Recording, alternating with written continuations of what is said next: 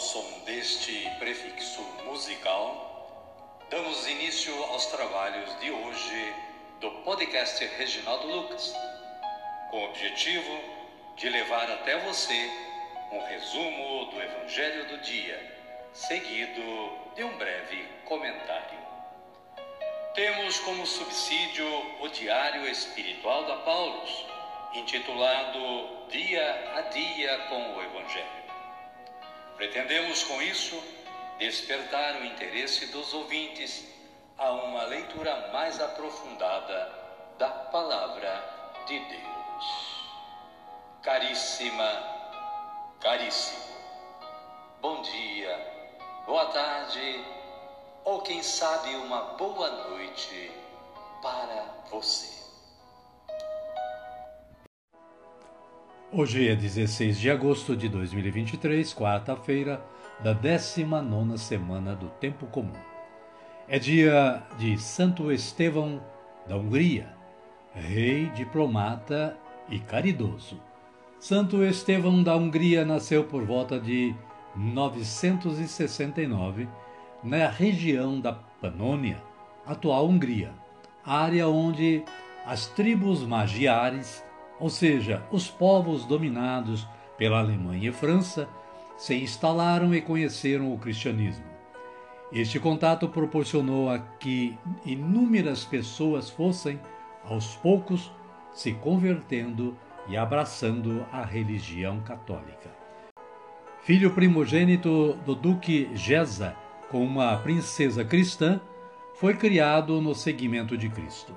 Ao completar 10 anos de idade, foi batizado e na cerimônia teve a felicidade de ver seu pai convertido, recebendo o mesmo sacramento. Santo Estevão da Hungria, rogai por nós. Caríssima, caríssimo, conheça a história completa de Santo Estevão acessando o site da Canção Nova. A liturgia da palavra de hoje nos traz as seguintes leituras. Deuteronômio capítulo 34, versículos 1 a 12. O salmo é o número 65 ou 66, nos versículos 1 a 3a, versículo 5, versículos 16 e 17, com esta antífona: Bendito seja o Senhor Deus que me escutou. É Ele que dá vida à nossa vida. O Evangelho de Jesus Cristo é narrado por Mateus está no capítulo 18, versículos 15 a 20. Jesus nos ensina como corrigir o irmão. Se seu irmão pecar, vá e corrija-o a sós, somente entre vocês dois. Amém, querida? Amém, querido? Então vamos rezar. Vamos pedir a força do Espírito Santo, dizendo assim: Vinde, Espírito Santo, e enchei os corações dos vossos fiéis, e acendei neles o fogo do vosso amor. Enviai o vosso Espírito, e tudo será criado, e renovareis a face da terra. Oremos. Ó Deus, que instruísse os corações dos vossos fiéis com a luz do Espírito Santo, fazei que apreciemos retamente todas as coisas, segundo o mesmo Espírito, e gozemos sempre da sua consolação por Cristo Senhor nosso. Amém. Agora sim, agora estamos preparados para acolher o Santo Evangelho de Jesus Cristo. Mas antes vamos ouvir este cântico de aclamação.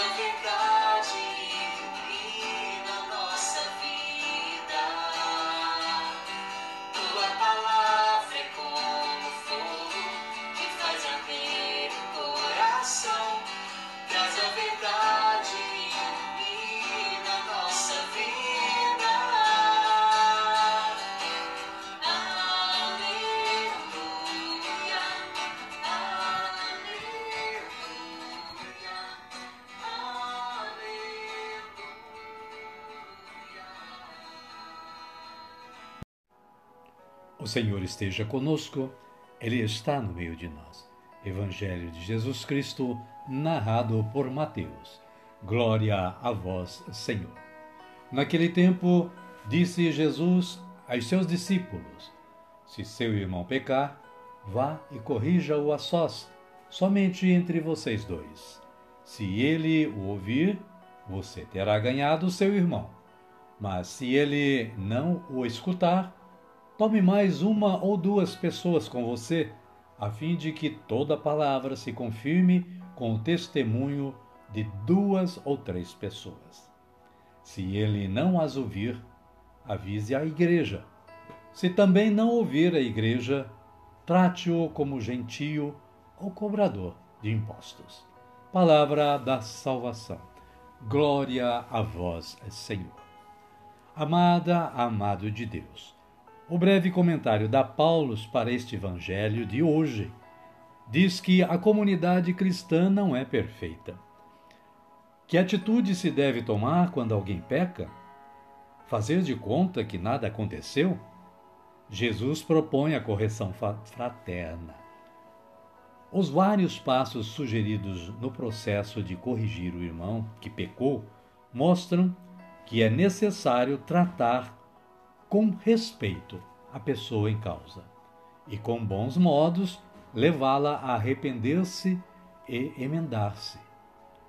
Nobre atitude, um alerta para nós que com facilidade julgamos e condenamos.